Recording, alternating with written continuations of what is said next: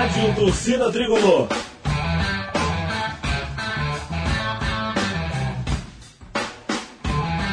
Rock Flu.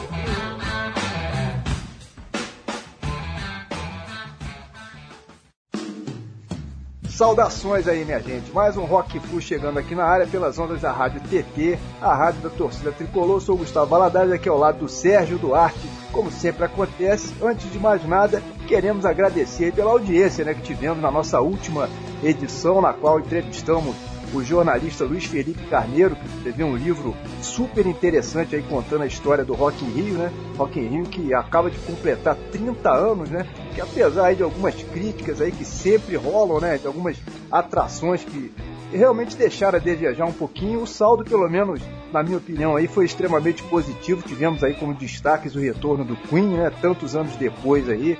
Posso citar ainda os Hollywood Vampires, que arrebentaram com a apresentação super relaxada lá, sem muitas pretensões, enfim, mas conseguiu agradar também.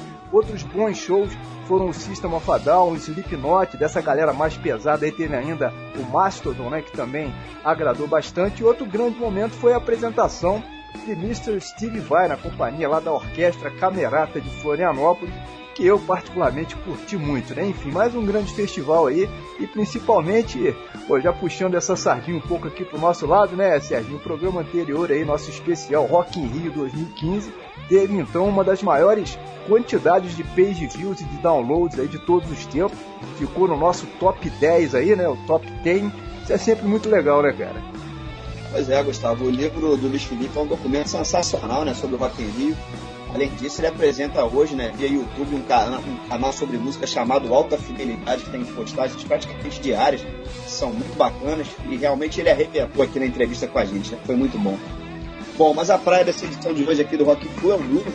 Estamos recebendo a revisita de um super guitarrista, com quem a gente estava na pilha, né, Gustavo, para gravar já, já tem um tempinho somos realmente fãs de carteirinha dele, né? Eu estou falando do grande Cristiano Clochemort, que tem suas origens lá no Rio Grande do Sul, mas que está, na verdade, radicado aqui no Rio de Janeiro já há muitos anos. E ele começou sua carreira como músico ainda lá no Sul, nos tempos de escola, né? Fez parte nos anos 90 da Garotos da Rua, banda gaúcha lendária, e que era, por sinal, uma banda lá do saudoso Bebeco Garcia. E desde meados da década passada ele iniciou então uma carreira solo calcada no blues, no blues rock, que já rendeu até o momento três CDs e um DVD, todos eles muitíssimos bem resenhados, diga-se de passagem. O Cristiano, que além de gaúcho, né, torcedor fanático aí do Colorado, né, lá do Inter de Porto Alegre, mas que não se furtou aí a aceitar o convite aqui para gravar o Rock Flu com a gente, é né, um programa que é feito aí por dois tricolores. Mas é isso mesmo, ele é Cristiano. Primeiro vem o blues, primeiro vem a música, nessas horas a rivalidade futebolística a gente deixa para segundo plano, né, cara? Seja super bem-vindo aqui ao programa.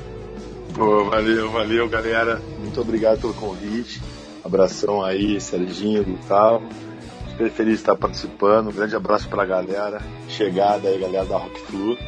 E é mais ou menos isso. Essa do Inter aí fica, pô, fica até feio falar que não tenho conhecimento assim tão profundo sobre essa parte aí do futebol. É uma coisa mais de, de carinho mesmo da, da, né, da, da, da, minha terra, assim, lugar onde eu vi, saudosismo e tal. tento acompanhar até onde eu posso, mas realmente está assim uns uns, uns, uns andares abaixo do, da, da, minha história com a música mesmo. Mas firmes, firmes, sempre, colorado, sempre, desde sempre, e torcendo pros caras sempre, assim, mas sem acompanhar muito freneticamente.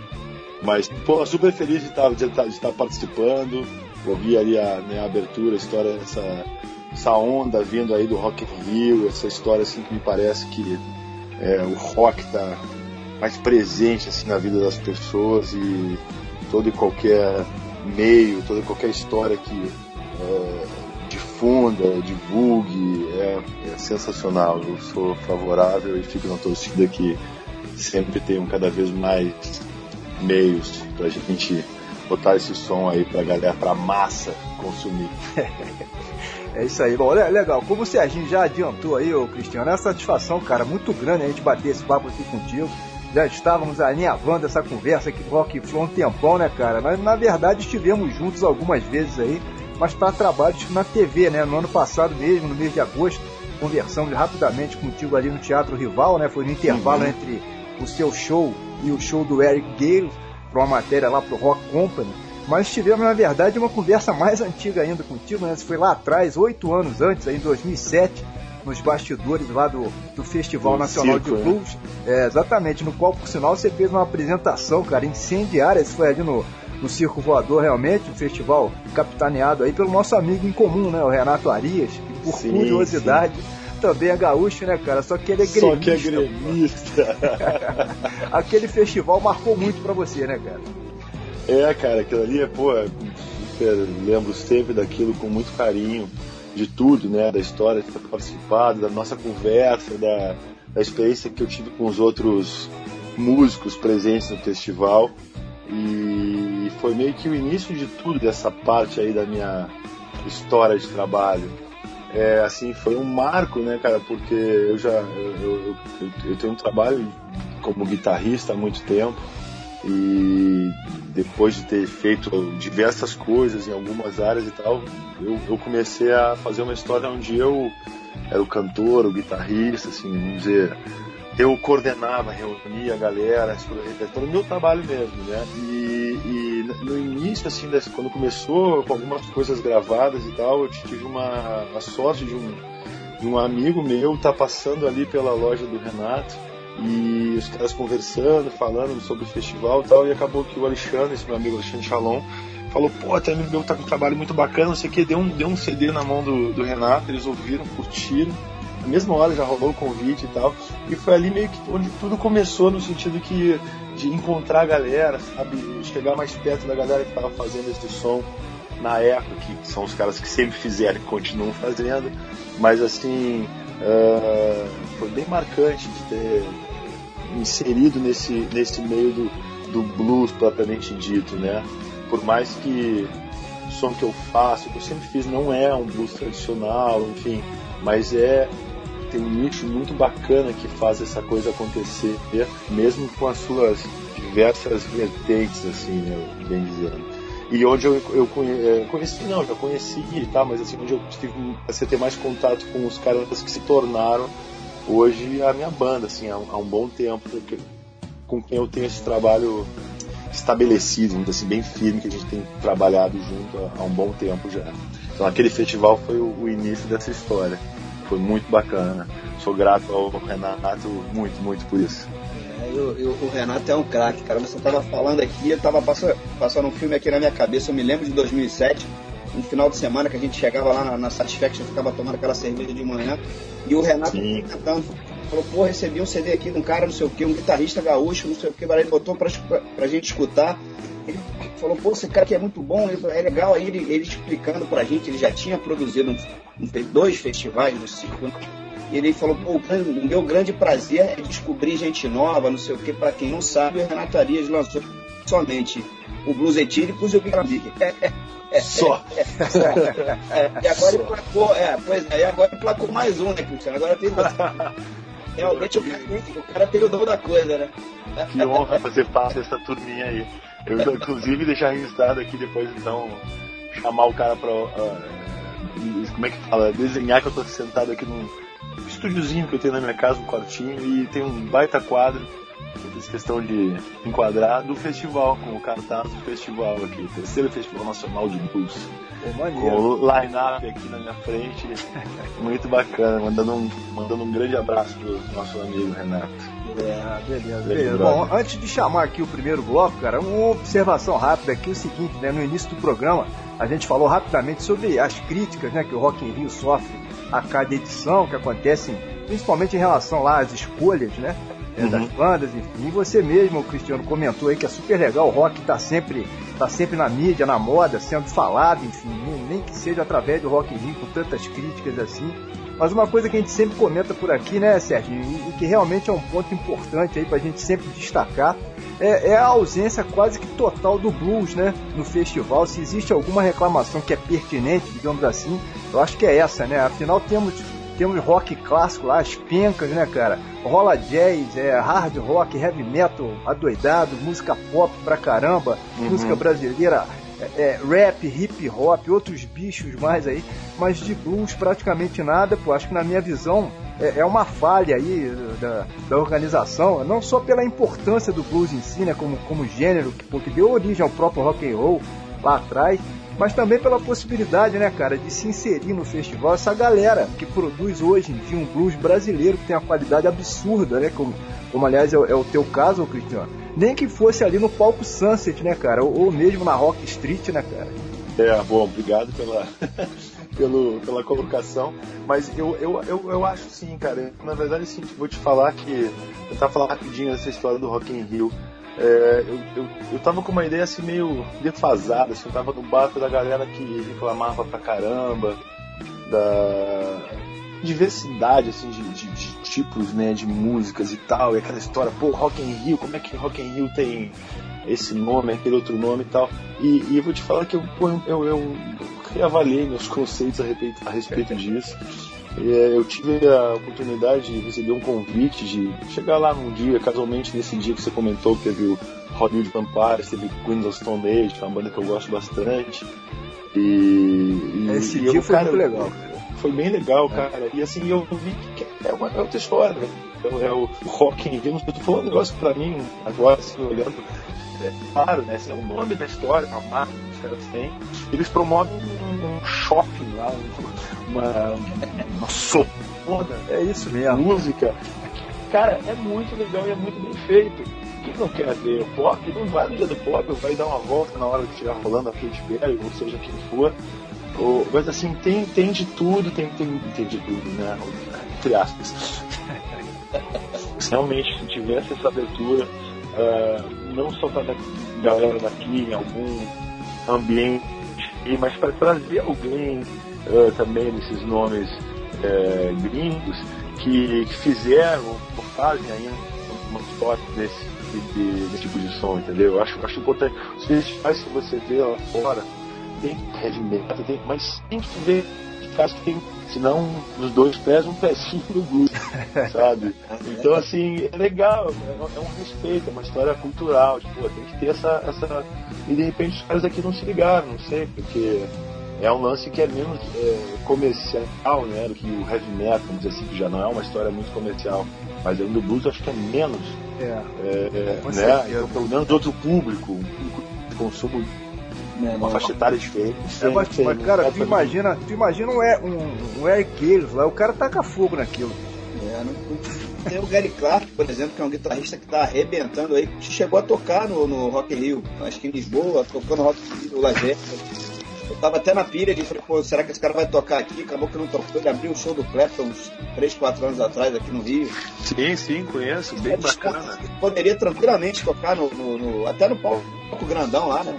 É verdade. Sim, com certeza. Ele tocou em São Paulo também, no Lollapalooza. É, e teve um cara lá que tocou, é. que tocou, mas um cara que eu conheci há pouco que é muito bacana, que é isso, que traz uma referência de música negra, assim, muito legal, que chama Charles Bradley.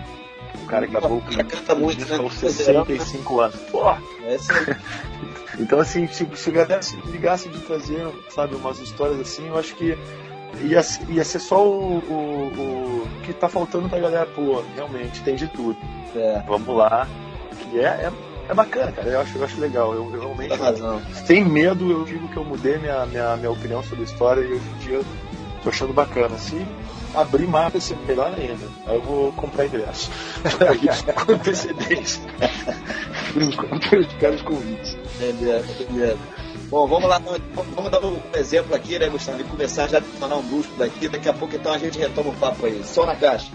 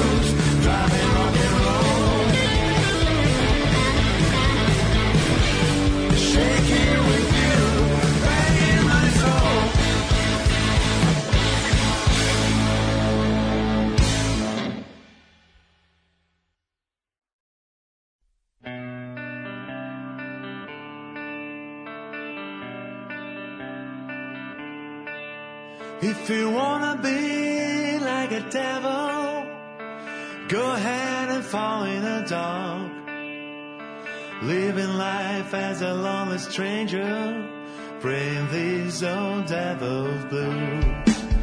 If you wanna be like a brother, go ahead and open your soul. Living life as a lovely fellow, bring these old brothers blue. I can tell by the way that you smile.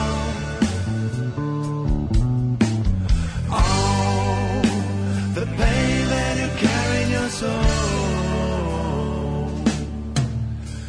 you wanna be like a devil, go ahead and fall in a dump. Living life as a lonely stranger, praying these old devil blues. If you wanna end up like an angel, it's easy, just follow your dreams. Share love.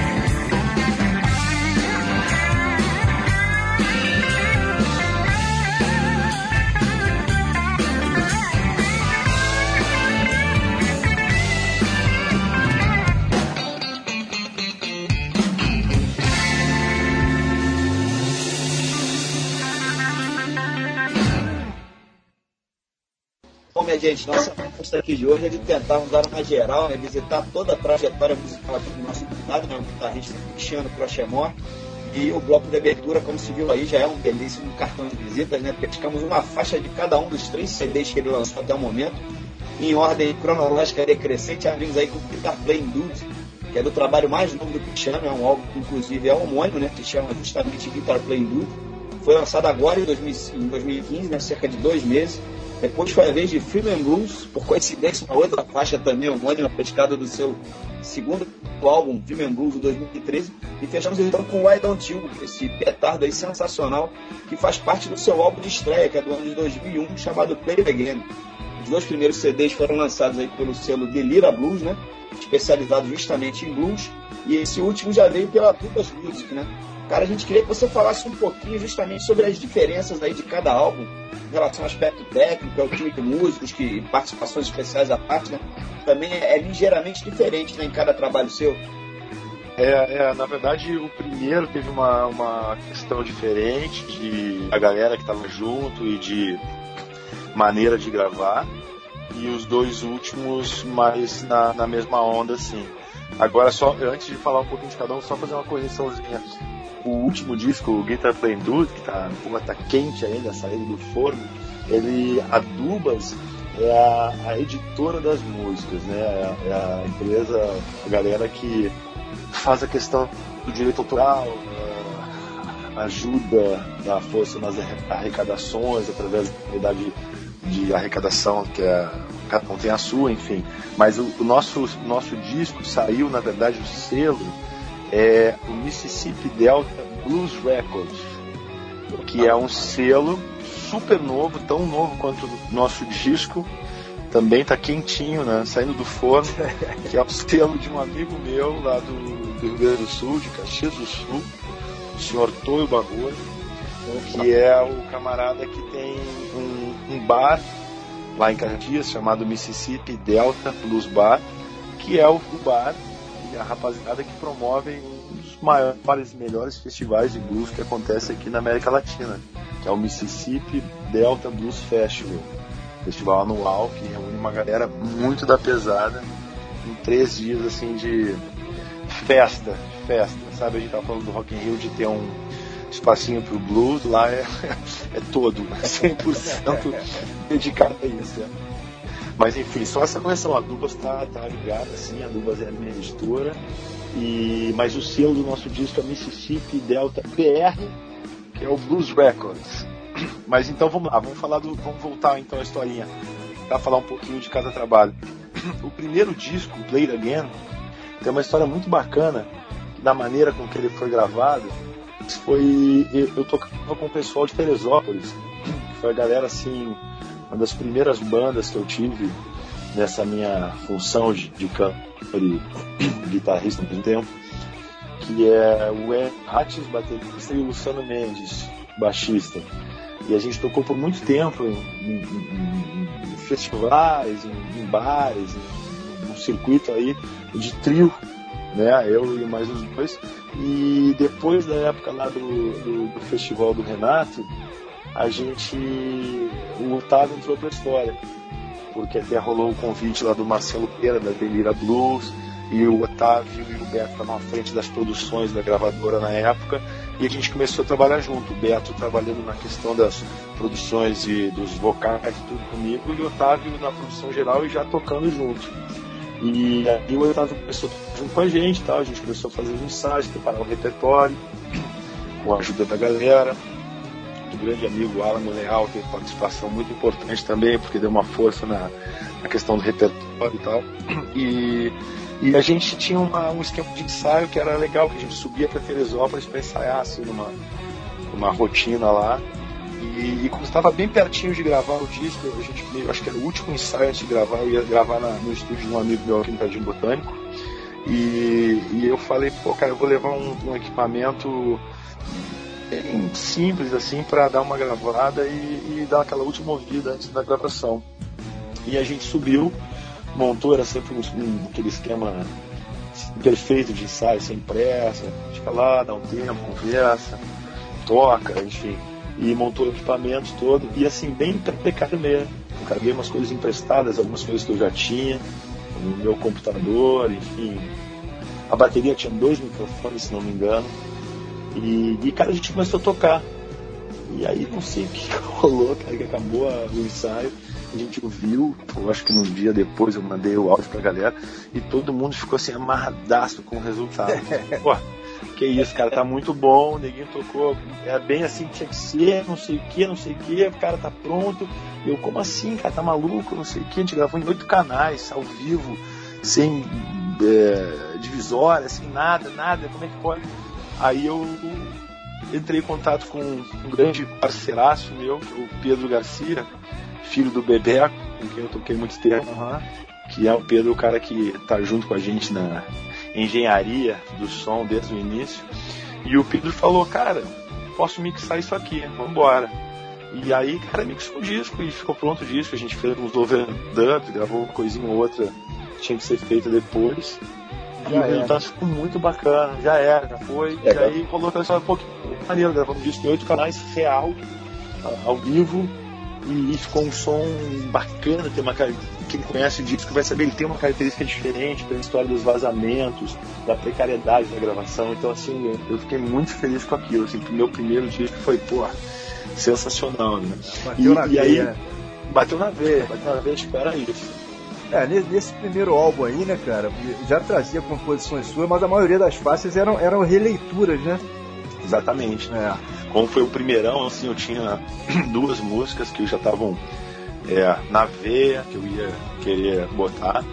E como tinha uma certa, vamos dizer assim, não tinha urgência, mas eu queria fazer o negócio rolar, já estava com o esquema com a gravadora lá, a gente optou em, por escolher umas coisas assim que eu, que eu gostava, sabe? E foi bem bacana, porque é bem falam entre si as músicas, tem a ver, por mais que são releituras e coisas de caras diferentes, assim, eu acho que ficou bem, bem, bem bacana o disco, assim, ficou comunidade, sabe?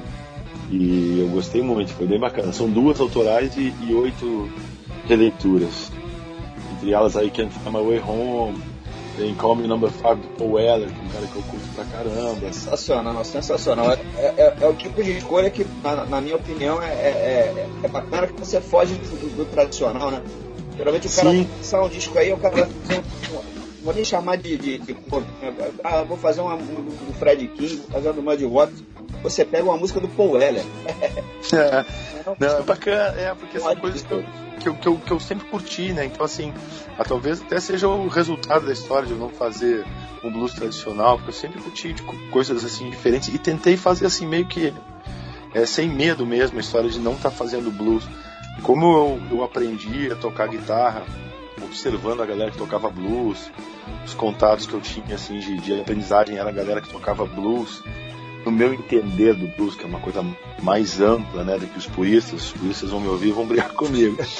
Mas assim, então para mim é pouco isso, sabe? Assim, quando você pega uma coisa que você ouve, que você tem uma identidade, se identifica com aquilo, fez o teu som com influências daquilo e vai fazer uma releitura, porra, é cover, mas assim, não é cover, né, cara? Eu sei, é engraçado falar. Não é uma proposta de, ó, oh, vamos tocar igual aquela banda, vamos fazer tudo certinho. Não, é um, uma maneira de ver aquilo ali, sabe? Não tô me apropriando de nada, assim, é totalmente reverenciando a galera que eu admiro. Não, claro, mas, pô. E... É, mas é bacana, eu acho que é legal isso. É, não, assim, e como sabe? primeiro trabalho, né, é, é, é importante isso. até para você delimitar ali, mais ou menos, o, o, tipo de som. Hoje o que você faz já é 100% autoral, né? Os dois álbuns seguintes São Sim. só composições suas lá com uma personalidade pô, incrível, cara. Acho que esse é o caminho também, né?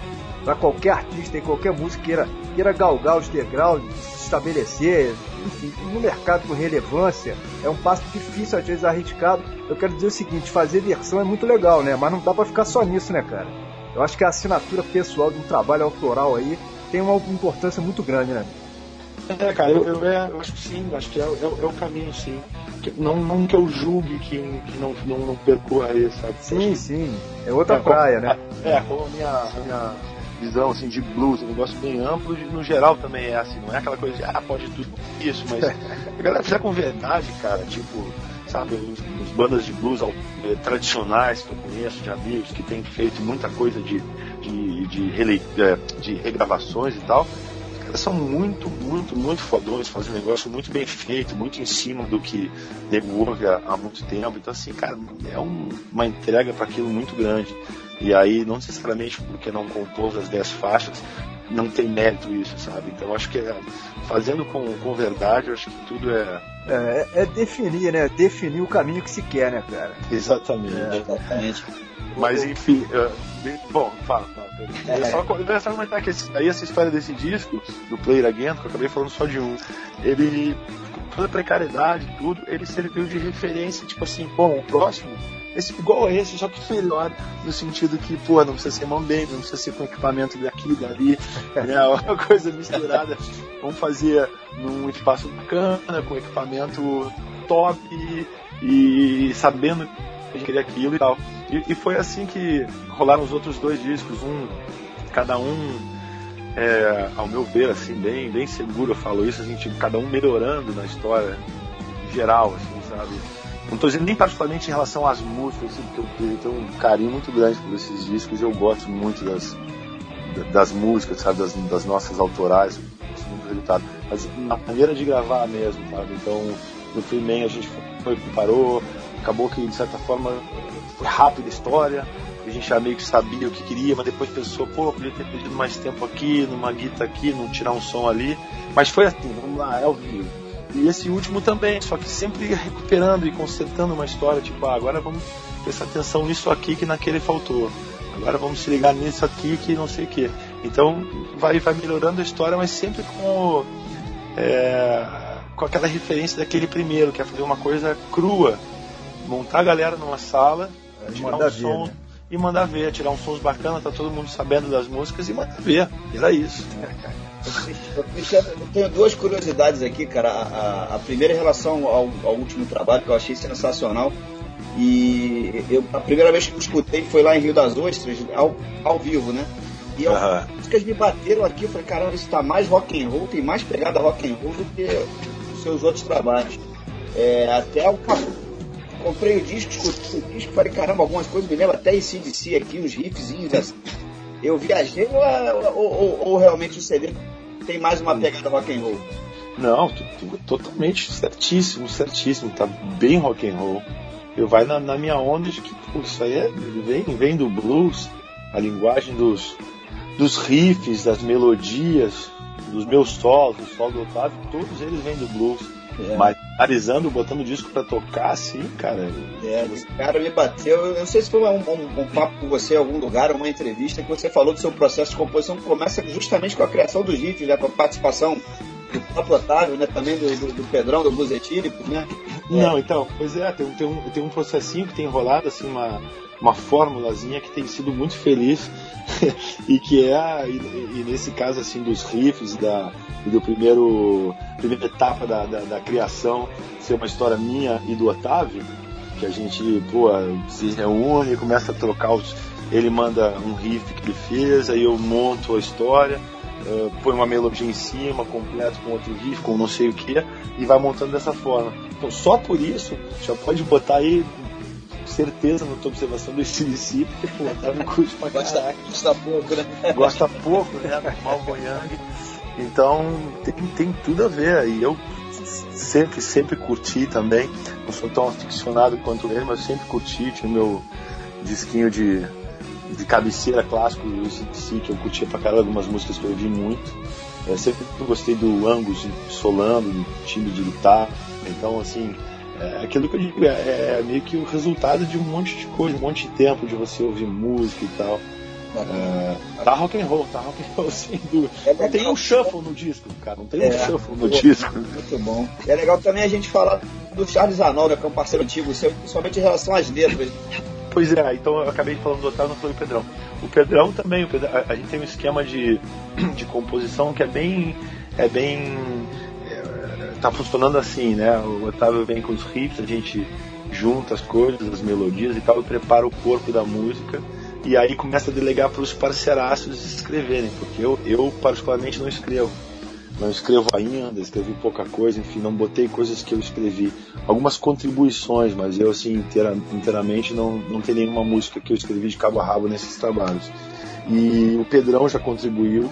ah, algumas vezes eu pedi, falei, pô, Pedrão, bota, um- bota uma letra aí, não sei o que. Outras vezes ele oferecia, eu falei, ó, tá aqui na mão essa letra, não sei o que. Então, assim, é uma, é uma parceria muito legal.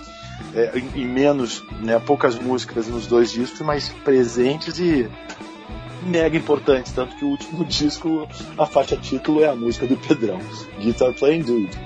Que ele fez pra mim a música, mega, porra, feliz, mega orgulho ter isso aí. É, E o Charles, o Charles mega também, pô, falando depois, mas não menos importante, super parceiraço que compôs só 98% do restante das letras de, todas as outras músicas dos discos, com exceção de Play It Again, que é de um outro grande brother chamado Luciano Granja, e, e Why Don't You, que é minha, ó, viu, esqueci, Why Don't You é minha letra. Pô, essa eu adoro, cara. É Sensacional. minha letra eu tava esquecendo, olha que legal. e o resto, o Charles, cara, o grande Charles e Pedrão em duas ou três, e o Charles mandando ver, escrevendo super bem, ah, dentro das histórias que você falou ali no início, eh, sobre os reviews que a gente teve. Reviews e, e situações de divulgação, de entrevistas são muito marcantes, assim, de que tu vê que a galera, assim como vocês, assim, a galera que desde o início, que que dá um apoio muito importante pro trabalho, sabe? Que a gente sabe que é uma pedreira, que é difícil pra caramba, o mercado, isso, isso, aquilo. Mas pode saber que tem uma galera junto desde o início, apoiando, gostando, divulgando, isso é muito, muito foda. Isso é, é realmente é sem preço. E, e dentro desses aí eu já tive alguns reviews de, de pessoas muito bacanas de fora dos Estados Unidos e tal, que entre outros elogios do som, da pegada e tal, falaram sobre as letras, sobre as letras do Charles. Então isso aí é muito bacana, cara. Ele sempre ficou muito feliz com isso. Então assim, é, são feedbacks positivos vindo de, vários cantos. Ah, isso né? é- Isso isso é muito demais. bacana. Eu, eu ia falar justamente desse lance da crítica aí, cara. De modo geral, tem falado sobre você de uma maneira muito positiva.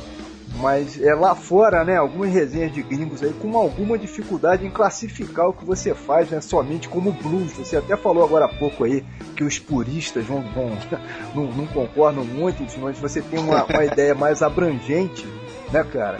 É, Eu acho que talvez isso se explique também pelas suas influências, que são muito variadas. A gente falou agora há pouco também aqui, só da gente observar as releituras que você gravou no seu álbum de estreia, por exemplo, já dá pra você ter uma ideia aí, tem um monte de gente né, de praias diferentes aí, enfim. É, é, é- é daí que sai o molho, né, cara? Eu queria que você falasse um pouquinho sobre exatamente suas influências principalmente quem foi que fez a sua cabeça lá atrás, quando você começou a tocar guitarra, cara. Caramba, isso é complicado, porque é é muita coisa, né, cara? É uma maçaroca. Bota em ordem alfabética essa- aí. Essa tua, esse exemplo do disco é bom pra caraca, porque no disco ali eu acho que. eu Vou falar dos nomes assim dos caras que eu sempre fui fissurado, mas só essa playlist do primeiro disco já mostra, porque a música abre com Queens of Stone Age, Josh Holmes e sua trupe. pois Tem o é. Paul É Allen, incrível, cara, cara. eu gosto pra caraca Paul Allen por causa das canções dele, o som que ele faz, eu acho muito incrível. Johnny Winter, que pra mim é um dos. Tô vendo a fotinho dele aqui também no quartinho. Um dos mais incríveis guitarristas que já pisou aqui nesse planeta. E, e pô, tem uma música do Little Milton, aí tem o Willie Dixon. Então, assim, é, é isso, cara. Assim, não tem, não tem, não tem um. Tem um compromisso com o que eu gosto, sabe? Um compromisso de seguir uma, um padrão e tal. Eu acho maneiro que gera essa, essa curiosidade ou essa dificuldade de, de, de classificar. Porque cada vez menos a gente precisa de classificação, né? Com certeza. Classificação um tempo atrás era pro escaninho da loja de disco, mais loja de disco, pô. Agora eu poderia estar em duas ali, né? Rock, blue, sei lá, música brasileira. Mas, Não, classificação já baixa do Campeonato Brasileiro aí, que a gente sofre, né, né? Porra, nem fala. Depois a gente fala um pouco disso, vocês vão botar a para aí da, da minha situação. Mas assim, cara, de influência, eu, eu, eu muito pequeno, assim, eu sempre. Cara, Beatles, Beatles e Stones era assim, era meio que, sei lá, como se fosse o café da manhã, assim, básico, todo dia ouvia. Né? Minha mãe sempre ouviu muito esse som. Meu pai, ele, é, um pouco antes dele, dele morrer, ele estava começando, a- morreu quando era muito cedo, enfim, mas ele estava começando a tocar clarinete. Então ele ouvia umas coisas de clarinete, ele ouvia muito Chico Buarque. Então tem aquelas coisas que fazem parte da, da raiz é, imposta. Imposta não com, com ditadura, mas enfim, Sim. Ouvia ali, né, porque os teus pais ouviam. E, e depois, cara, passei a ouvir as coisas de guitarra que eu curtia muito, que sempre, sempre foi Eric Clapton, curti muito Eric Clapton, o B.B. King e realmente o, Johnny Winter e, e e o Vaughan, né, Steve Ray Vaughan, que eu ouvi muito, muito, muito, assim, eram coisas que eram muito fissuradas, mas o Johnny Winter ainda tinha uma parada diferente com ele, assim, porque eu via que ele fazia uma história diferente do que os outros faziam. Então talvez isso tenha sido uma influência mais não Ah. que eu faça um som como o John, Johnny Winter, sabe? Mas pelo fato dele fazer uma história que, sei lá, o Fred King tinha lá uma porção de, de standard, de shuffles, não sei o que. eu, eu via de uma outra forma, sabe? Talvez não consiga até hoje descrever direitinho tudo que eu sinto pelo som do cara, entendeu? Mas eu via como uma coisa, talvez a atitude, a postura, a maneira de tocar guitarra, enfim. Então, uma coisa mais rock dentro do, dentro do blues, sabe? Então, acho que é, é por aí, assim, essas influências iniciais são as que, que marcaram e que ficam até hoje. Né? Não, não rolou a ordem alfabética, mas é por aí. Bom, estamos falando aí sobre influências, né? E o, o próximo bloco traz três faixas do, do seu álbum de estreia, né? Cristiano Play It Again, e que são justamente três releituras que você gravou. Vamos de Album Number 5, que é do Paul Weller, né? Trouble in the do Matt JJK. JJK. Fechando aí com Can't Find My Way Home, cujo original é de autoria do Steve Winwood. Quer dizer, são três músicos, aliás, três baita compositores, né? De estilo Uhum. completamente diferente, cara. E é impressionante como você consegue imprimir, né? Nesses três casos uma assinatura diferenciada, né? Eu confesso que eu sou super suspeito pra falar. It Again, por exemplo, é, é meu toque de celular, já tem uns 3 anos. que massa, que demais. E foi por sinal, como você falou, com o mínimo de overdubs em oito canais, com você e demais músicos da forma mais natural, reunidos numa sala mandando ver. Sensacional isso aí, né? Pô, pode crer, cara, que bacana isso. É, eu acho que é isso mesmo, é um, é um, é um, é um- A gente chegou, assim, tem um, uma maneira de tocar que é bem. É, verdadeira de cada um, sabe? Começando com a história das guitarras, assim, da combinação do- dos riffs, baixos, ah, o, jeito de cantar, isso, assim, de, de acreditar na- nas influências e no resultado que aquilo ali vai ter. E naturalmente acho que tem rolado isso, cara. O resultado são, é um, é um- tem uma identificação uma coisa com a outra, mesmo os discos se seguiram como autorais ou na forma de reler uma música desses caras assim. E esses caras, ao, né, pensando ao contrário, inversamente, tem as influências deles nessa na maneira de tocar, na maneira de cantar. Então eu acho que é por aí mesmo, é a, a mistura tá dando certo. Beleza, bom, vamos lá então detonar essa mistura toda aí, todas essas releituras que o Serginho até já, já anunciou aí. Cristiano Crochemore homenageando na sequência Paul Weller, J.J. Cale e Steven Winwood. Manda bala aí.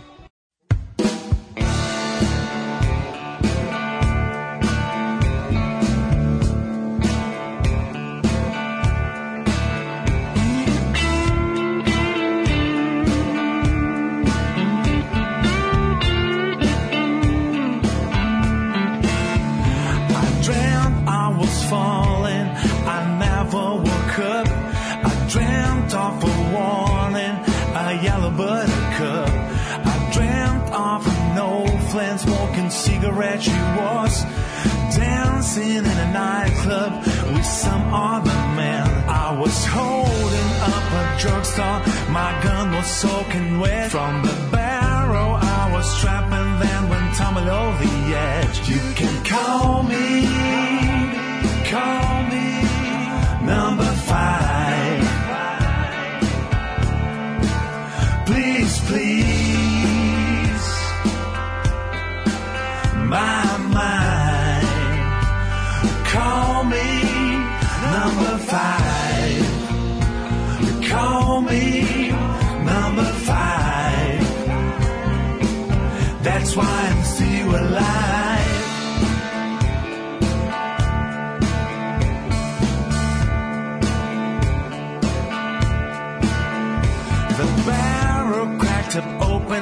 was swimming for my breath.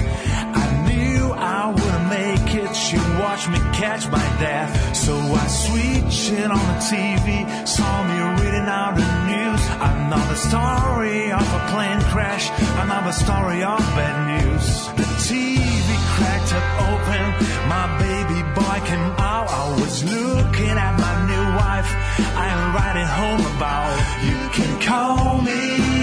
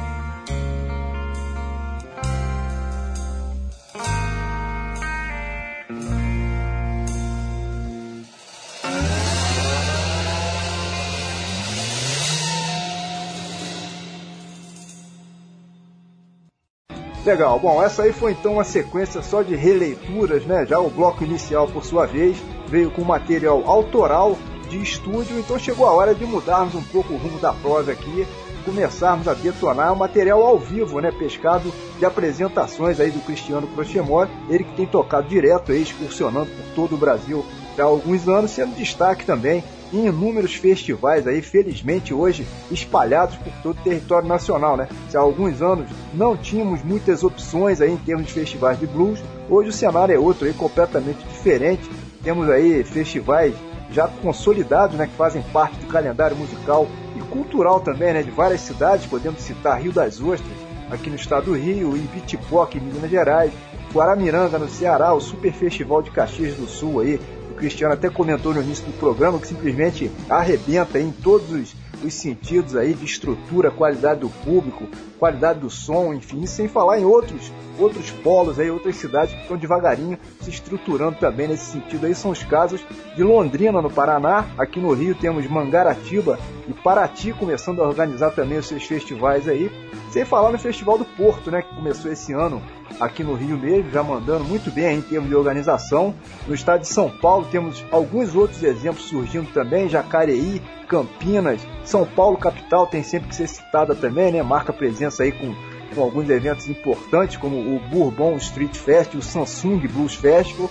Quer dizer, que legal isso daí, né, ô Cristiano? Antigamente um músico de blues aí no Brasil ficava restrito a algumas poucas casas, né, cara? Sem, sem muitas chances, enfim, de mostrar o trabalho. E hoje tá essa festa aí, né, cara? Que bom, né? Pois é, eu, eu percebo isso assim bem. É uma coisa que foi crescendo meio que na mesma época, no mesmo tempo que eu fui é, crescendo com o meu trabalho. Como assim, crescendo não, acho que é verdade. Continuando, primeiro disso. É verdade. É, desde 2008, 2007 as coisas começaram a, a pipocar mais. Então, para mim é uma novidade, é, foi uma novidade muito feliz estar fazendo parte disso tudo. Mas realmente assim, eu lembro que um, um bom tempo atrás eu realmente não tinha muita é, notícia de festivais ao longo do país e tal. Eu trabalhava em outra história, com o lance do Garoto da Rua, era outro tipo de, de lugar que a gente tocava e tal, mas não, não tinha mesmo essa, essa quantidade de festivais. E isso é excelente, cara. Na verdade, assim, deu uma invertida, porque hoje em dia você tem muito menos lugares para tocar, menos casas de show, né, menos clubes, onde a gente costumava tocar muito, assim. É, no interior tinha muita coisa de clube para tocar para mil, mil quinhentas pessoas ou casas menores que rolavam shows. Hoje tem menos dessas casas, mas ao mesmo tempo estão é, proliferando aí os festivais, que é muito bacana, é muito. É, eu, eu realmente uma putada aí, né? É, fomenta a história, sabe? Tipo, é, são festivais que atraem muita gente. Então, assim, é ah, legal, uma vez por ano você tem um festival aí de repente no ano que vem você não toca. Mas naquele festival que tocou, cara, tinha uns 3 a 15 mil pessoas que ouviram teu som, que eh, passaram a te conhecer, ou se não compraram teu disco, ficaram com teu nome ali, é. e, e, te buscaram no Facebook, no YouTube, passaram. Eu tenho muito cara, desde o festival do Renato antes disso, mas depois da minha primeira experiência em Rio das Ostras, uh, não vou falar o ano agora que eu vou falar besteira, mas de 2012, não sei, enfim. Uh, que foi assim, era, era, muita gente, a gente não tinha um disco ainda lançado, tava para sair o disco, e gente acabei passando um material que era uma era um, quase uma pré do disco, e, e, as pessoas pegando o nome, cara, muita gente, muita é gente. Esse, esse, esse, material acaba indo pro YouTube, né, cara? Então acaba girando mais, né? Sim, Atinge cara, muita é, gente, cara. Atinge muita gente. E, e, os festivais têm isso, que é um. É, um, é sem a, a, internet complementa depois. Né? Acaba fazendo o, o, o link do contato. Mas os festivais realmente proporcionam você estar tá ali, já tá ali, vai passar o dia ali, dois, três dias é, Elite Poca também, não sei se você comentou também que é muito bacana. E vai vendo um show, outro, pô, esse aqui eu gostei, vou pegar o disco, vou pegar o nome. Se esqueceu, vai estar lá no line-up, vai correr atrás. Então, assim, é muito, muito, muito importante. E realmente está crescendo o número de festivais. Os festivais são, são muito legais, tem um nível de uh, quase todos de organização muito bacana é, muitos deles com um nível de equipamento muito bacana, os profissionais envolvidos na estrutura, na organização, e sem falar na galera tocando, né? Que, porra, a gente tá super bem servido aí de neguinho que tá fazendo pô, blues. Tá demais. Rock. É, pô, muito tá legal, demais. muito legal. Cara. Né, os festivais vão formando o público, né? Isso é muito legal, né? Você é, muito, muito bacana, cara. Que geralmente não consegue atingir, né? Um público muito mais amplo, né? Daquele, daquele universo restrito, né? É, exatamente. Os festivais sempre aconteceram no mundo inteiro, né? Felizmente o Brasil hoje já não é mais uma exceção, né? Você chegou uhum. fora do país também, né, Cristiano? Eu me lembro, por exemplo, eu não sei se eu li que você tocou no Legends em Chicago, né? Na, na, na companhia do Ben Johnson e do Brian Lee, é. ano, né? O Brian que tocou aqui em das Ostras, né? Eu, eu tava nesse teu show de Rio das Ostras aí que o. Que o, o que o Brent tocou. É, que ele deu uma canja sensacional, né? Pô, Pô isso aí foi muito incrível. Foi outra, outra coisa também extremamente marcante na minha, na minha carreira, no início da carreira, assim. Na carreira do trabalho solo, vamos dizer assim. Cristiano com a, com a minha banda, né? Vamos dizer. E, e o Rio das Ostras foi isso. Rolou uma. Acabou que a gente foi tocar por uma situação é, ruim, porque era um show do Ricardo Vetter, uhum. o irmão do Beto, que estava é. gelado e tal, e o Ricardo estava doente e tinha melhorado, acabou que na época ele não ficou, não estava apto, não estava legal para ir tocar, e a gente e, e eles me convidaram para substituir, fazer essa difícil substituição do Ricardo lá. E, e, foi muito legal o show, cara. Foi muito bacana. Foi na Praça São Pedro, na perto da praia muita gente, a galera curtiu. E lá pelas tantas, o, o Kleber chegou pra mim e falou: pô, cara, tem um cara que toca com o Brian Lee que tá, tá vendo teu show, tá amarradão, quer tocar contigo. Eu, porra, na hora, meu, adoro quando rola essas coisas de, de troca, assim, quando vem alguém que você sabe que é alguém que toca, né? Eu tô falando de. Quando você tá, é, é, chegado lá, o cara toca, eu acho muito legal essa história. E ele e, e fluiu super bem, cara. Ele subiu ali no palco, tocou com a gente tocou umas duas músicas, duas ou três, não vou lembrar. E, e, ele curtiu muito e a gente ficou amigo, cara. Ficou trocando ideia direto depois disso. Uh, saiu o Player Again e tal. E quando eu fui gravar o segundo, eu falei, pô, cara, vamos, vamos gravar junto, vamos gravar comigo aí alguma coisa no disco. E ele ficou super feliz, cara. Na mesma hora se mostrou a disposição e tal. A gente gravou à distância, assim, eu mandava as coisas para ele. Ele participou em duas músicas do Freeman Blues, que são Your Touch que é de autoria do Pedrão, e 25 Years.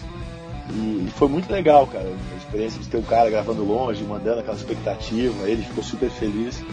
E numa dessas minhas idas, que eu fui algumas vezes aí para para Chicago, numa delas ele tava, a gente se comunicando direto, ele tava tocando, cara, no Legends. E, e lá tem uns esquemas para tocar lá, você pode chegar lá, na, tem um dia que é um dia de jam, que é muito bacana e tal. Você vai lá e toca, mas é aquela coisa de botar no lá, esperar, se der tempo você toca e tal. E, o, e os caras estavam tocando num sábado, um dia mega nobre lá no Legends. E aí o Brand falou, porra, você vai tocar com a gente, cara, vamos fazer. E aí foi muito legal, cara. Eu toquei num, dia lá do Legends de casa lotada. Oh, que barato. Eu, eu curti pra caraca, sabe? Tem aquela história, sai, né? Começa a falar, pô, você é da onde? Pô, sou do Brasil. Pô, fala sério. Brasil, Brasil tem isso, não sei o quê. E muita gente não, não, não, não, não, não assimilou ainda, né? Que a gente está bem servido de som aqui pra caramba. E aí foi muito legal, cara. E aí tive essa experiência de tocar no Legends. Toquei no, por dois anos também, consegui fazer um som no próprio festival de Chicago, Chicago Blues Festival. É, em outras casas lá, através dos conhecimentos que a gente tem por lá, de, de, de parceiros de música que são de Chicago e tal toquei no Roses também, um circuito que rola bacana lá do, de Chicago. Então, assim, tem uma experiência bem, bem feliz, bem legal, assim, gratificante. São coisas que marcaram muito para mim ah, essas maneiro. participações. Agora, duas semanas atrás, eu fui tocar na Argentina pela segunda vez fazer tocar lá, né? Na primeira vez eu fui com a galera toda. Nessa última, uma questão de, de agenda, assim, de tempo, eu acabei indo sozinho, tocando com a rapaziada de lá. E foi muito legal, fiz quatro shows. E um deles foi num festival e aí, e, e, pô, é muito bacana saber que ali também, a gente anda assim, a galera se puxando, show da prefeitura, num lugar enorme, bacana pra caramba, com um monte de gente legal do blues argentina, público muito legal. Então, assim, muito, muito feliz mesmo de poder fazer parte disso. É, na, na, Argentina também tem, tem uma galera que curte muito, muito som de, de qualidade, né? A gente tá falando sobre shows aí, né? Sobre apresentações ao vivo, cara. Vamos falar um pouquinho aqui sobre o seu DVD, né, cara? Lançado em dezembro aí do, do ano passado, chamado aí ao vivo no Mississippi Delta Blues Festival, que é o, o registro da sua apresentação de 2013, né? Lá em Caxias do Sul, esse super festival uhum. que a gente a gente agora há pouco falou rapidamente sobre ele aí. É, em 2013 você teve lá né, um nossos queridos Blues Groovers, né, o Otávio Rocha, é, mais o Hugo Perrota, o Beto Werther, não é isso? Eu, eu vi na isso. programação do festival desse ano, cara, que você vai retornar, né, agora em, em, em novembro, se não me engano, 26, 27 e 28. Eu não, não me lembro Isso. exatamente o dia que você toca, você pode até confirmar pra gente aí. Mas e aí, o time de músicos contigo lá vai ser, esse ano aí vai ser o mesmo? Sim, sim, super feliz de, de, de, de poder estar tá com a galera, assim, sabe? É, é muito legal você tá com. você ter suas experiências, como rolaram agora na Argentina, de fazer o som com, com pessoas que eu nunca tinha visto antes, conheci os caras no dia. Só que a galera dá pesada, tocando pra caramba, profissionais, ouvindo o som, tirando as músicas, então é muito legal ter essa experiência. Mas é, é, é muito sem, sem, comparação, mas assim, é, é diferente, sabe? Você olhar para o lado na cara do Hugo e saber o que, que o cara vai fazer, ou ele entender que eu quero fazer, olhar para o Otávio, olhar para o Beto, todo mundo está com aquilo ali na ponta do dedo há 3, 4 anos mais, né? Então, assim, é, é diferente ter. E realmente fazer valer essa história toda que a gente está falando, assim, de um som. É, não, isso é igual futebol, né, cara? É entrosamento. Pô, exatamente, cara, entrosamento e, e, e, criação, né, cara? Porque é, é, falando, tô falando aqui, né, pô, das minhas influências e tal, o jeito de cantar e tudo, das composições, tudo, mas assim, o lance é porque é tá todo mundo ali fazendo uma história junto a um tempo, cada um colocando a sua maneira de tocar, a gente acaba, se não compõe junto o tempo todo, a gente produz a história junto, todo mundo participa, então assim, tem um porquê a história está soando dessa forma, né? Então quando você consegue levar isso do jeito que tá, com a galera, é, é, vai rolar aquilo ali que nem tá ouvindo no disco. O disco foi gravado ao vivo. é aquilo ali mesmo, sabe? É uma coisa com o calor do momento da galera, mas é aquilo ali. Não... Então, assim, eu fico super feliz quando consegue, quando as estruturas e o, e o tempo conspira a favor de a banda inteira. Capta legal, né, cara? É, é. E esse ano vai ser sim, a gente, falando rapidinho do, do, do festival, em 2013 eu tive a felicidade de ser convidado é, e a gente fez é, dois shows muito legais lá, cara. Foi o primeiro na, numa quinta-feira de 2013 no palco principal, que é um mega palco que tem, que é, é, não vou dizer destaque, mas é um lugar maior, reúne mais pessoas e na sequência da noite tem shows espalhados pelo lugar onde acontece o festival. Nenhum melhor que o outro, é tudo muito incrível. São um palco menor, um palco maiorzinho e tem um palco grandão. E esse show a gente fez, o Freeman Blues tinha chegado no dia a gente chegou lá, sei lá, que dia de novembro, o disco tinha chegado de manhã pelo, pelo correio. Ninguém tinha visto o disco aí, então foi uma festa chegar lá, abrir o disco, participar do festival pela vez. Legal. E a gente fez tomar, não, todo mundo emocionado. E depois a gente foi saber que, pô, cara, a gente gravou, que vai ver um DVD. Porra, perfeito. Demais, entendeu? Mas foi uma coisa também que nem o primeiro disco, ninguém tava sabendo que ia ser gravado, com detalhezinhos. Assim. Relaxou, né? É, se é. soubesse, poderia ter alguma coisa ou outra sido diferente, mas foi muito legal. Muito bacana essa história aí, cara. Aliás, esse, esse bloco que a gente vai mandar pro ar agora, né? A faixa que abre ele é justamente pescada do áudio do seu DVD, né? A gente pegou aí Magic Man, que por sinal é uma das minhas favoritas aí. E para fazer Pô, a, a gente tem duas outras que são bem recentes, né, Gustavo? Bootleg lá em, Rio das Ostras.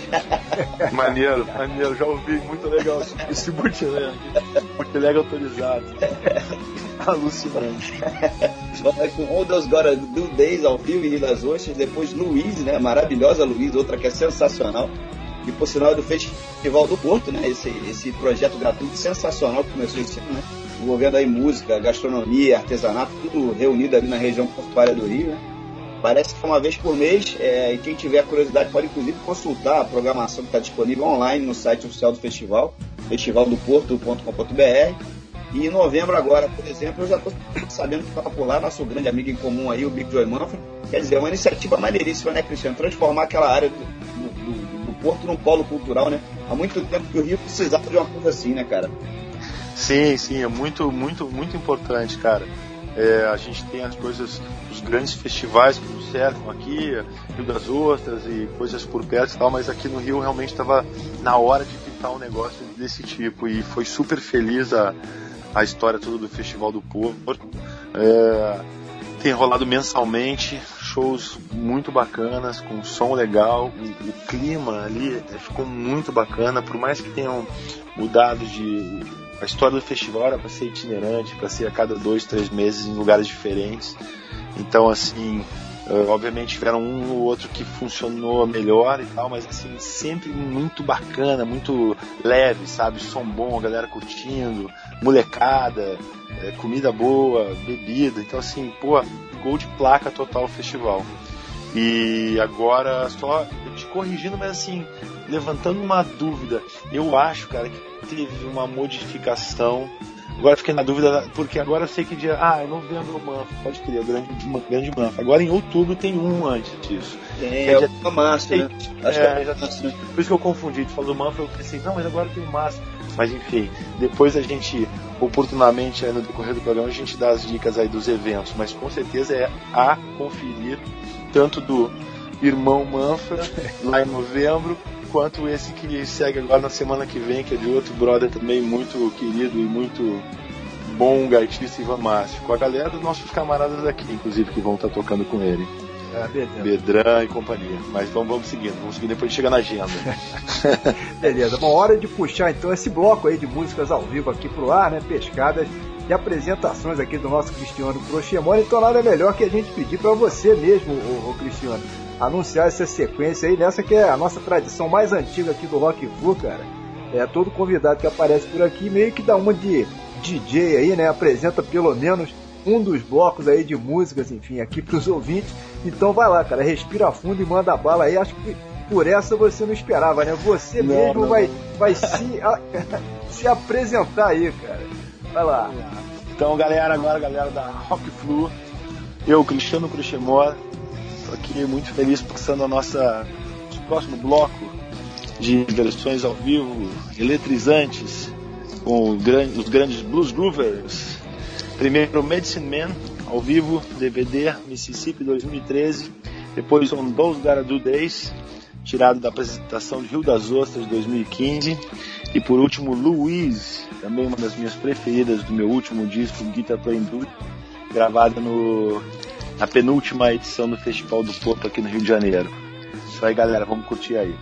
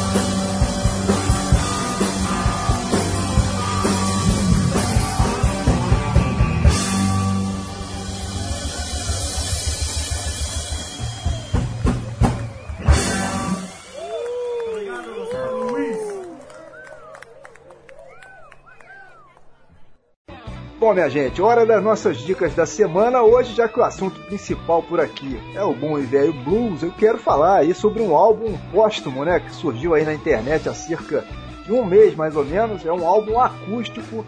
Vejam vocês aí que coisa interessante do Celso Blues Boy, né, gravado entre 1998 e 99 em Itaipava, teria ficado engavetado aí todos esses anos até ter esse lançamento virtual aí pela Penedo Music, né, de propriedade lá do Marcelo Penedo, que era amigo e empresário do Celso, além de vários clássicos aí em versões diferentes, é sempre brilhará Damas da Noite, aumenta que isso aí é rock and roll, claro que essa não poderia faltar, mas tem, tem até música inédita aí, que é maneiríssimo isso para os fãs, né? As histórias que eu tenho para contar, por exemplo, até onde eu sei, pelo menos, nunca foi lançada nem em outro formato, enfim, e traz outras pérolas aí, como uma balada instrumental muito bem executada chamada Mojo Blues, outras faixas como Mississippi, Balada para Jack, o Irapuru, e uma versão super inusitada aí de Fuscão Preto, né, que é um clássico aí do Brega Nacional, mas aqui numa, levada diferente aí, boêmia, sensacional, quer dizer, são 10 faixas, pouco mais de 46 minutos aí, mas que valem super a pena, principalmente porque o download é gratuito, né? Quem curte Celso aí, quem curte blues, enfim, dá uma procurada que vale a pena. Um, um álbum acústico novo em folha aí, lá da Penedo Music. É só procurar o site aí que o pessoal acha. Não pode deixar de correr atrás disso aí e curtir, né, Sérgio? É, cara, com certeza, Gustavo. Eu escutei esse álbum aí algumas semanas e, é, e realmente é bem legal. De certa maneira, até emociona a gente, né? O Celso faleceu há pouco mais de três anos apenas, ou seja, ainda está bem recente. Ele que teve e tem, claro, uma importância absurda aí para o blues que é feito no Brasil teve, teve um, um, um, reconhecimento, é verdade, mas não tanto como deveria ter tido, né, na minha opinião, pelo menos. Mas enfim, realmente é um álbum que vale muito a pena, até por esse caráter histórico aí, né? Bom, mas a minha dica da semana eu acho que não poderia ser outra, né? Eu vou falar sobre a sensacional cerveja aqui recentemente pelo nosso convidado de hoje, né, o Cristiano Crochemor. Ela se chama Guitar Playing Dude, quer dizer, tem o mesmo título do seu terceiro álbum, né, Cristiano? E é uhum. é uma APA, né, um American Pale Ale, produzida em parceria com a cervejaria da Cuesta, né? Eu ainda não, não tive o prazer de experimentar, cara, mas pelas resenhas, o pessoal tem falado aí notas cítricas, florais, mix de lúpulos anos, né? Tem um leve amargor, 6% de álcool. É sempre muito bacana essa brincadeira aí com a cerveja, né, Cristiano? A gente tem aqui também a nossa Hot Flu. Qualquer hora dessas aí a gente, a gente podia de repente combinar um troca-troca de cerveja. Uma degustação coletiva, hein? Com, pô, com certeza, troca-troca tem que rolar, mas eu já experimentei de vocês e é sensacional. Opa, legal. Feliz com o presente, gostei muito. E, e, a gente tem que, tem que sim, tem que fazer essa troca porque é bacana, né, cara? Essa história, essa, essa possibilidade, essa facilidade com que tá rolando, da, dessa história das cervejas bem feitas, bem cuidadas, com, né, com matéria-prima da pesada. Então é muito, para quem gosta, é muito legal. É, brincar né? com isso é super legal, né, Pô, demais. E rolou essa parceria com a da Cuesta e a gente ficou super feliz com o resultado.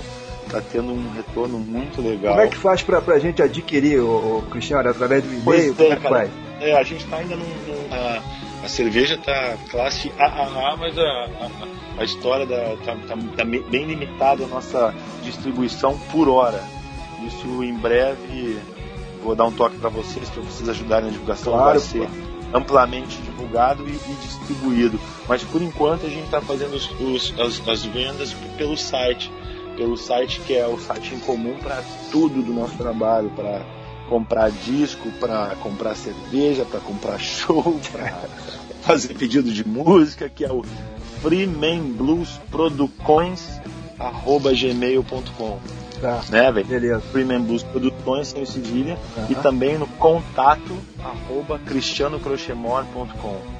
É legal. Eu imaginei, e... eu imaginei que a sua cerveja fosse se chamar Beer Drinking Dude. Mas tudo bem. Mas ó, de repente a gente tem alguns outros receitas para botar em prática. Não é uma má ideia. Bom, eu e o Gustavo passamos aqui as nossas dicas da semana pros ouvintes, cara. Falta você mandar a sua então aí, Cristiano. Pensa em alguma coisa aí. Manda... Pois é, velho, eu vou te falar que eu, eu, eu pensei, cara, e assim, que, que. Pô, dica, a gente já tinha falado sobre isso, dá uma dica, dá uma dica. Eu vou te falar, assim, com toda sinceridade, cara, eu, eu esses últimos dias, esses últimos meses, eu passei tão concentrado na história do meu trabalho do disco, que vem seguindo desde o final da mixagem, da masterização, que já seguiu com a história do lançamento, de como ia fazer, do selo novo, e aí da cerveja, e aí já dos ensaios para o show, que a gente vai fazer uns shows agora que vai ser o disco na íntegra, que assim, eu, eu fiquei pensando, pô, qual dica? Eu gosto de tanta coisa, cara, tanta coisa diferente, tanta coisa bacana que eu vejo toda hora, é, diariamente aprendendo com meus alunos, que eu dou aula de, de, de guitarra, né? então assim, só pô, assim, já sendo extremamente cara de pau, mas a minha dica da semana vai ser o meu disco, cara. Eu tô tão feliz com ele, velho, que a minha dica vai ser o Guitar Playing Dude. Um disco de rock blues, assim, a gente tá muito feliz dentro do, do, do, do, meio do blues, tocando nos festivais de blues. Nosso selo é um selo de blues. A gente toca rock blues, que é uma coisa que vem do blues, é todo, tem toda uma, uma essência com o blues, mas tem um toque diferente tem uma jogada, uma proposta de fazer uma, uma história diferente, sabe? Então, pô, a minha dica vai ser essa. Vai ser essa a dica. A minha dica da semana é o Guitar Playing Dude, dançada pelo Mississippi Delta Blues Records. Né? É, pensei duas vezes, duas mentiras, pensei dez vezes para ser essa a minha dica, mas sim, sim seguro. Segue nessa. é, bom, ó, já estamos aqui conversando contigo há um tempão, né, cara? Agora, até agora a gente não pediu para você contar pra gente como é que foi que começou essa história de você ser músico, né? Pelo que a gente sabe, aí desde muito cedo você já se interessava pelo violão, pela guitarra, pelo blues também, enfim, desde o tempo de escola aí. Mas como é que rolou a, a sua formação propriamente dita? Você começou a aprender como? Com, com aulas, em algum curso ou, ou é autodidata mesmo? Cara, então, eu, eu vejo muito cedo mesmo o lance de ouvir música, ouvir direto. A gente, pô, bom e velho toca-disco, né? Pra mim era bem moleque, assim, muitas vezes, em vez de ir brincar com a galera, eu botava lá os vinis, Beatles, os Stones, com os encartes, com as capas, e ficava pirando uma tarde inteira, um dia inteiro, ouvindo som pra caramba de todos, tudo que era tipo. E eu sempre fiquei na pilha de tocar, assim, eu sempre gostava, vislumbrava tocar um instrumento. E na época, meu pai começou a tocar clarinete, eu falei, pô, eu quero tocar saxofone. Só que era muito pequeno, e ele chegou até a se informar como seria, descolar um sax e tal, e o professor falou, pô, o cara é muito pequeno ainda, cara, não vai ter lance da, do ar, vai ser complicado. Aí eu fiquei naquela, pô, então tá, então sax ainda não. Foi.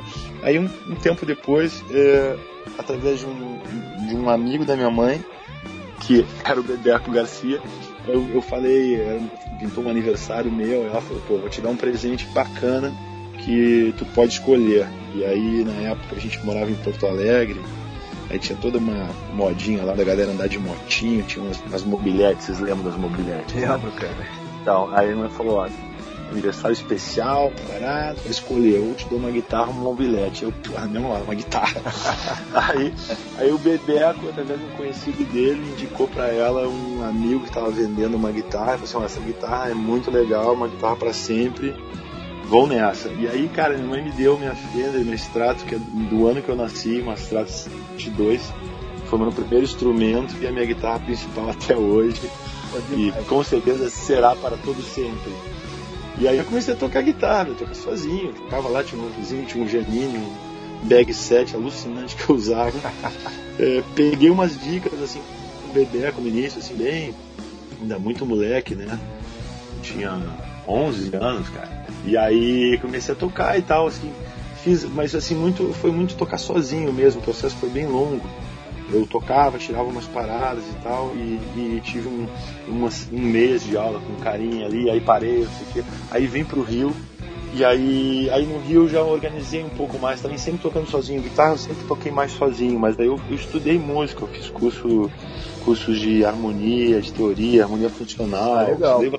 de música no Antônio Adolfo, depois mais tarde no Unirio, então eu fiz bastante coisa disso, mas guitarra sempre foi uma coisa que eu busquei mais sozinho. Sozinho, entre aspas, né? Sozinho ouvindo um aqui, e no show do outro ali, tirando uma coisa aqui. Então, assim, é, foi assim que começou a história de, de tocar. E aí, quando eu fiz, acho que foi 17 anos, 18 anos, já marmanjo, Bebeco desfez a banda dele lá, deu uma história lá de crise no Garoto da Rua, com os integrantes originais e montou uma banda nova. E a gente chamou para tocar, falou, pô, agora ficar com uma idade legal, vamos tocar. E aí, pô, a minha primeira experiência profissional foi com 17, 18 anos tocar no Garotos da Rua. Foi uma coisa muito legal, porque É muito eu era legal. moleque, saía do colégio, quinta-feira, de noite, muitas vezes sexta-feira, viajava pro sul e tocava até segunda-feira. Durante cinco anos eu fiz isso, cara. Tinha show todo fim de semana e eram shows pra muita gente. Os caras estavam com um esquema assim de, de, de, de sucesso ainda. Não tinha começado a decadência do disco, então eram, eram shows muito grandes e tal. Então foi muito bacana pra mim, era mega tenso. Mas foi muito legal essa experiência, a primeira experiência porrada, assim, tocar pra 10, 15 mil pessoas naquela época, sabe? Legal, pra, pra quem não sabe, né, ou, ou não tá ligando o nome à pessoa aí, o, o Bebeco Garcia foi um ícone, né? Vocês tiveram até músicas executadas em novela da Globo, né? Só pra você, ter uma ideia do alcance, né? Todo de saco cheio, por exemplo, eu me lembro bem, tocou muito, né? Mas, É. é, você chegou a participar de outras bandas também nesse período ainda do Sul ou foi só o Garoto da Rua? Não, foi, foi só o Garoto da Rua. Eu toquei bastante tempo com o Bebeco e a gente gravou, além de um disco ao vivo, a gente gravou mais dois discos ao longo do tempo que eu toquei com ele. E, e depois não, a galera de lá só jam, tocando assim, levando o som junto, mas de, de montar um trabalho assim que tenha resultado em registros de discos e mais coisas, não. Lá do sul foi só com ele mesmo, né? Você, você falou aí em vinil, né, cara? Você, você comentou comigo num papo que a gente teve aí há alguns dias, né? Pelo, pelas redes sociais aí, que você ainda tem todos os vinis aí, a coleção dos garotos da rua lá em vinil. Isso é super legal, né, cara? Pô, é muito É. bacana, cara. Ter guardo isso aí é com o maior cuidado. porque são os discos que eu ouvia, né, cara?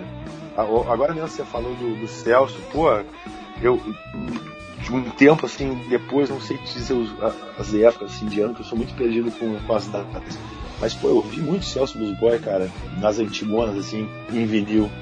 Tinha aqueles dois discos dele que gastaram no meu tocadisco. E, e eu guardei muita coisa. E eu tenho esses do Garotos da Rua, especialmente, que foi a história que eu participei. Tem os, os que eu gravei em vinil ainda. Tem uns. Um material bacana, tem uns fotolitos das capas, assim, tem um material bem legal que eu, que eu guardo aqui. É legal, cara. O- o- a gente vai inclusive pescar, né? o- no próximo bloco vai tocar uma do Garoto da Rua, claro, né, cara? Vai rolar aí, vai rolar uma pescada de um vinil. Pô, maneiro. Vocês lá de um show ao vivo, cara. É, tem o título de Blues Climax 900 Graus. É um, um show que vocês fizeram em Lages, Santa Catarina. E tem você na capa, né, cara? Todo cabeludão lá, por incrível que pareça. Porra, por Esse, incrível que esse pareça, já tive é cabelo. sensacional, né, cara?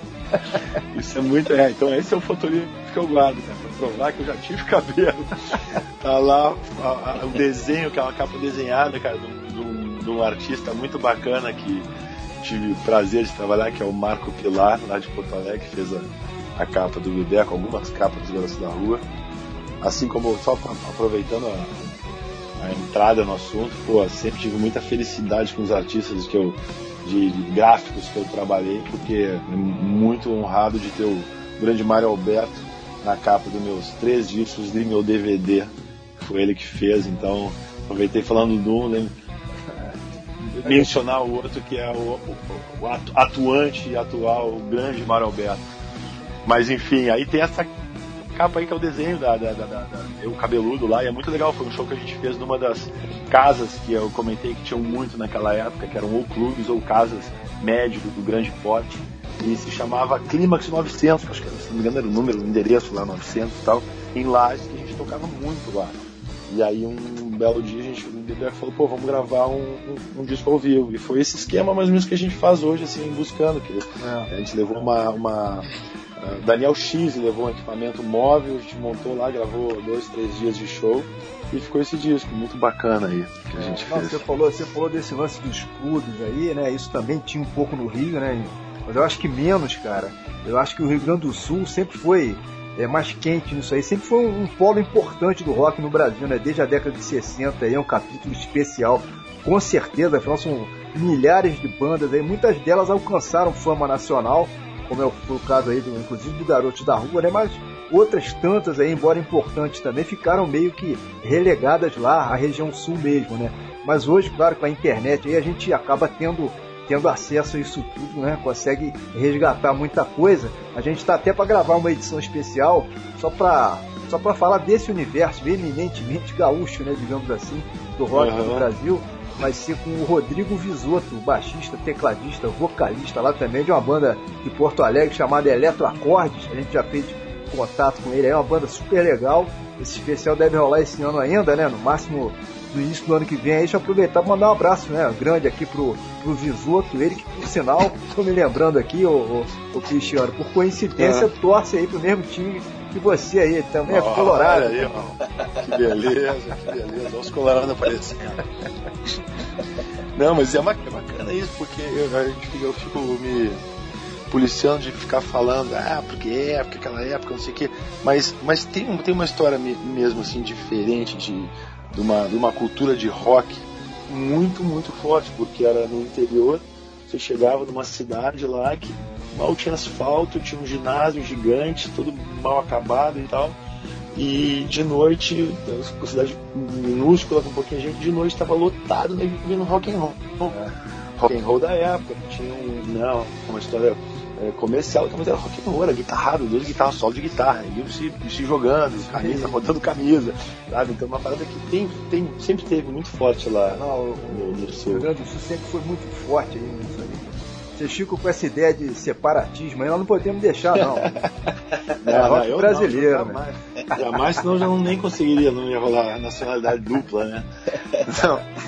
Jamais, pelo amor de Deus. Legal, legal. Bom, além de um som do Garotos da Rua, do tempo que o Cristiano tocava por lá, o próximo bloco vai trazer duas outras faixas que eu particularmente considero bem legais são músicas que você gravou, cara, participando como músico convidado em álbuns de outros artistas, né? Uhum. Material que muita gente não conhece, enfim. Vai rolar então no período à noite, uma dobradinha aí sua com Daniel Gonzaga, para quem não sabe, filho do Gonzaguinha, né? E obviamente neto do Gonzagão, do grande Luiz Gonzaga. O Daniel já tem uma carreira de muitos anos, na qual ele trabalha em cima da criação de fusões, né? Entre MPB e o Baião, que é de tanta tradição na sua família, né? E a faixa que vai completar essa sequência diferente é O Homem Bom, pescada do terceiro álbum do tecladista Humberto Barros, chamado Trancado no Quarto Colorido, um álbum que é de 2010, e Humberto Barros, que marcou seu nome na cena pop rock do Brasil, né? Trabalhando com Kid Abelha, trabalhando também com Zé Cabaleiro, Lobão, Rita Lee, Lenine, enfim, e por aí vai. É muito legal ter essa chance de trabalhar também em um universo diferente, né, Cristiano, com músicos que às vezes pertencem a outras praias, enfim. Eu queria que você falasse um pouquinho aí sobre esse tipo de experiência pô, muito, muito importante, muito legal, muito gratificante e, e desafios assim, muito bacanas, né? O Humberto, eu, eu toquei com ele, cara, já tem, já tem muito tempo que a gente trabalha junto, assim, sabe? Ele, ele já participou, ele participou do Player Again, assim, eu já participei de alguns discos dele, em algumas músicas. A gente fez alguns shows, eu fiz alguns shows do trabalho dele com ele. Ele fez alguns comigo, aqui, inclusive esse festival do Renato, ele estava tocando teclado lá. Então, assim, eu curto muito o trabalho dele. Um lance pop, assim, que eu, que eu, gosto muito, gosto das canções, gosto da composição dele. E tem um lance de coisas instrumentais no disco também, eu gosto dele tocando teclado pra caramba.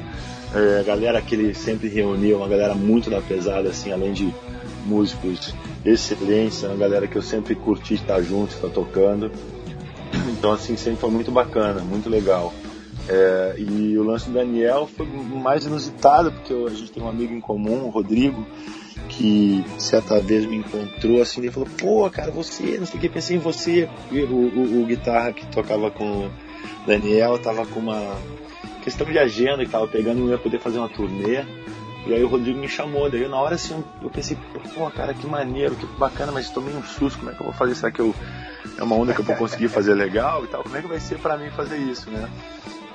E aí eu, pô, nunca, nunca, vamos dizer assim, não, não, não fujo de trabalho, não tenho medo, apesar de às vezes assustar, mas eu, pô, vambora, vamos fazer. E aí comecei, pesquisei, tirei as músicas, tive ajuda assim, da galera que já fazia o som e tal. E foi muito legal, assim, foi muito bacana. O Daniel é um cara muito legal.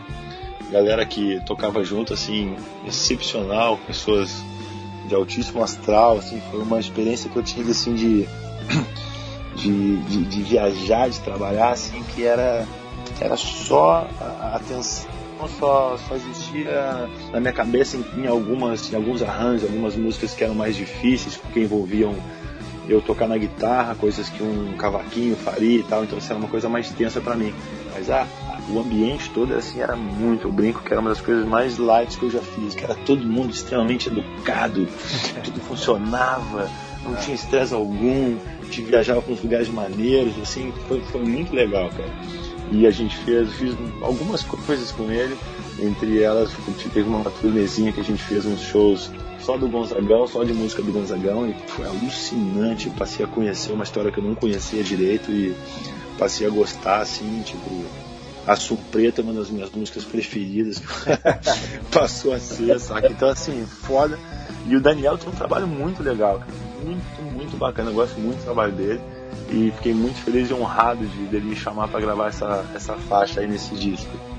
E a gente até nem tem tanto contato hoje, assim, vai, a vida correndo, cada um fazendo coisa por ele, mas eu, assim, eu, eu admiro muito o trabalho dele, a maneira com que ele trabalha, o som que ele faz, a obra da, da família, assim, tocar as músicas do Gonzaguinha por uma galera de ninguém cantando, pô, é, é emocionante, assim, sem, sem palavras para descrever, é muito legal.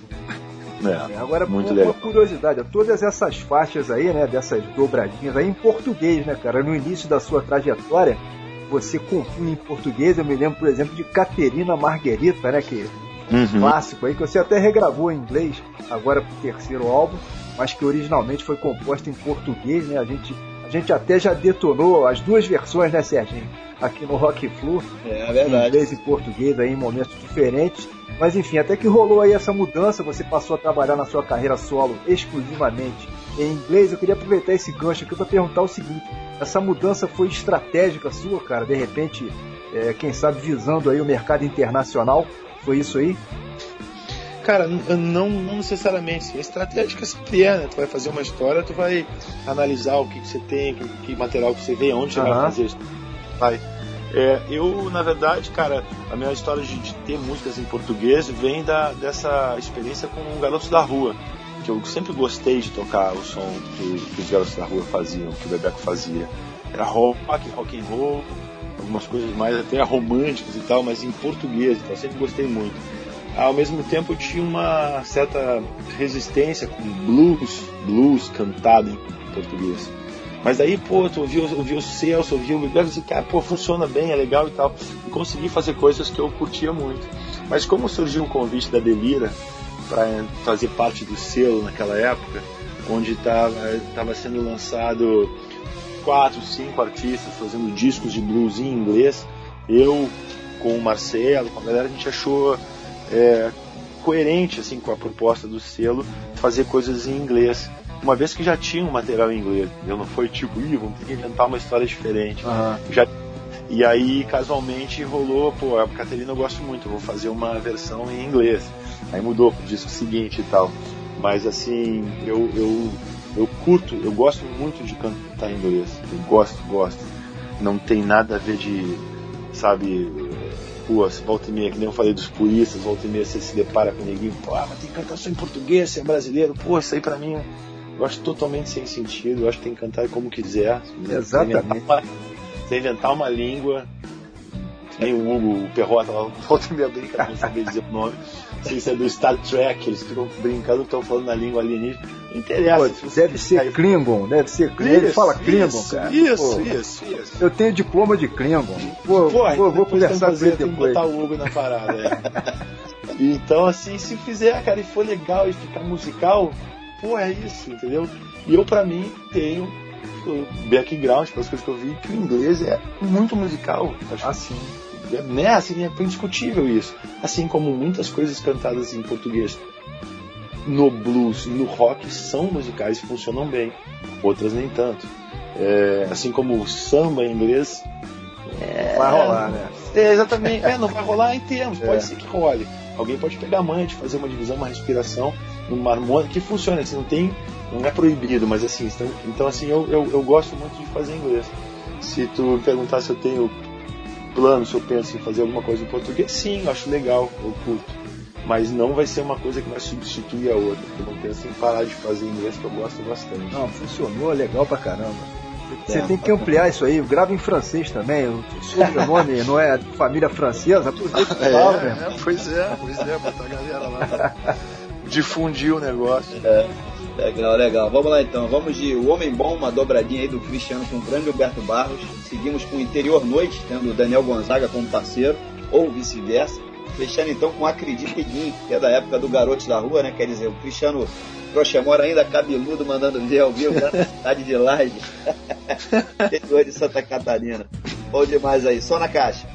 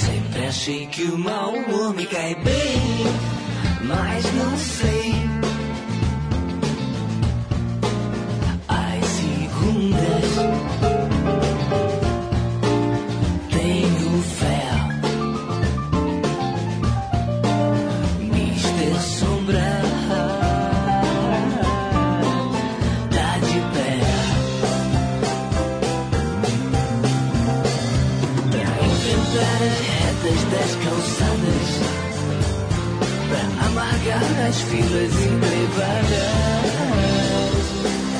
que o dia hoje está diferente. E o frio que o ar de junho traz me faz bem. É do Rio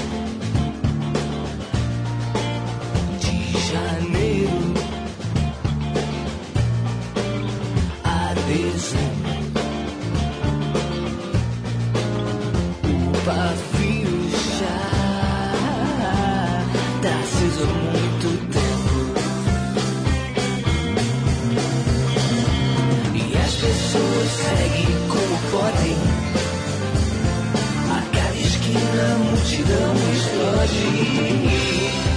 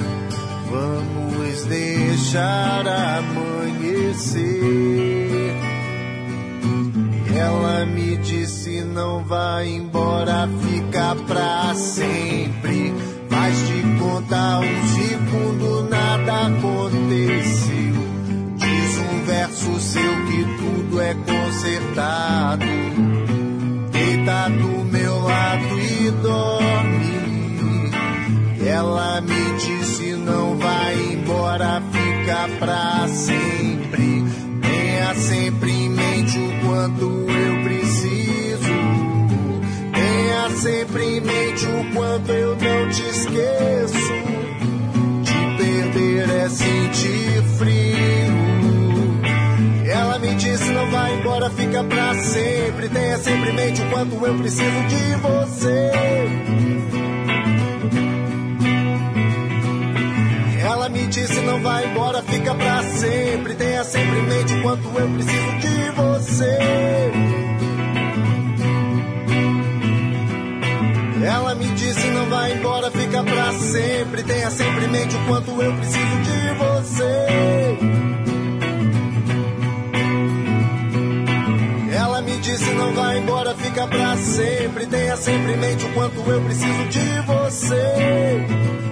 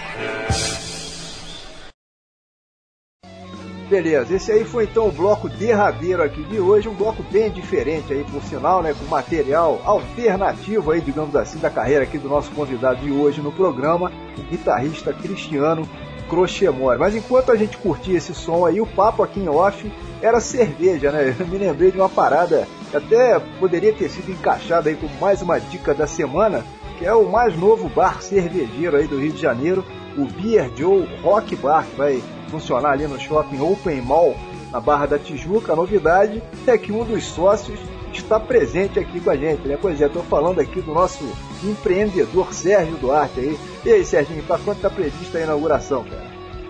Cara, Gustavo, a ideia é a gente abrir a casa no, no comecinho de dezembro, pelo menos na, na, na primeira quinzena de dezembro. Eu tô ao lado aí do, do Victor Manfra aí, é, é meu sócio nessa empreitada aí. E eu já aproveito e convido de uma vez todos os amigos a conhecerem, né? Serão aí, a gente vai ter sempre três torneiras de chopp. e mais de 100 rótulos de cerveja entre nacionais e importadas, né? Tem muita coisa bacana pintando aí nacional. E claro que teremos por lá tanto a Rock Flu, né, quanto a Guitar Play Build, né? Opa! A gente falou tanto agora há pouco aí, Que né? tal? Essas coisas aí não podem faltar, né? Pô, de jeito nenhum. De jeito nenhum. Pô. Que maravilha, que boa, boa notícia. É, Mais um novo point de cerveja boa na cidade. É, pois é, Ainda com, ainda com a galera do som, né, cara? Isso fica mais incrível, muito bom. Pois é, cara. Com certeza vai ter cerveja boa e música boa rolando. Isso é Vai, vai, cara. A gente, a gente tá pensando também de vez em quando em rolar um sonzinho por lá. Estamos pensando, não, vai rolar um sonzinho por lá de vez em quando no bar, né, cara? Acho que vai ser legal de, de casar essas duas frentes ainda mais tendo, tendo o Manfra aí de, de, de, de parceiro. E mais pra Uhum. frente, quando tiver já a informação certinha da data que vai abrir, é claro que vou avisar os amigos aí, vai rolar uma inauguração, né? É, é, vou divulgar pra vocês. Tomara que o pessoal possa curtir, né? E beleza, bom, estamos nos aproximando aqui do, do final dessa edição, na qual recebemos aí o guitarrista e bluesman Cristiano Crochemor, do Rio de Janeiro, né? Quer dizer, na verdade ele é do Sul, né? Mas como já por aqui, já está radicado aqui há muitos anos. Aliás, eu falei em guitarrista e bluesman, mas além disso também é cervejeiro, né, Cris? É, é, mas, mas por, é, os, os amigos estão me influenciando, eu tô acabei entrando nessa agora velho, mas pô, muito feliz, muito feliz e tô, tô nessa amarradaço. Até o. Até o fio do cabelo que eu não tenho. Ah, cara, antes da gente passar a régua por aqui, eu queria te perguntar sobre seus planos futuros, cara. Tem.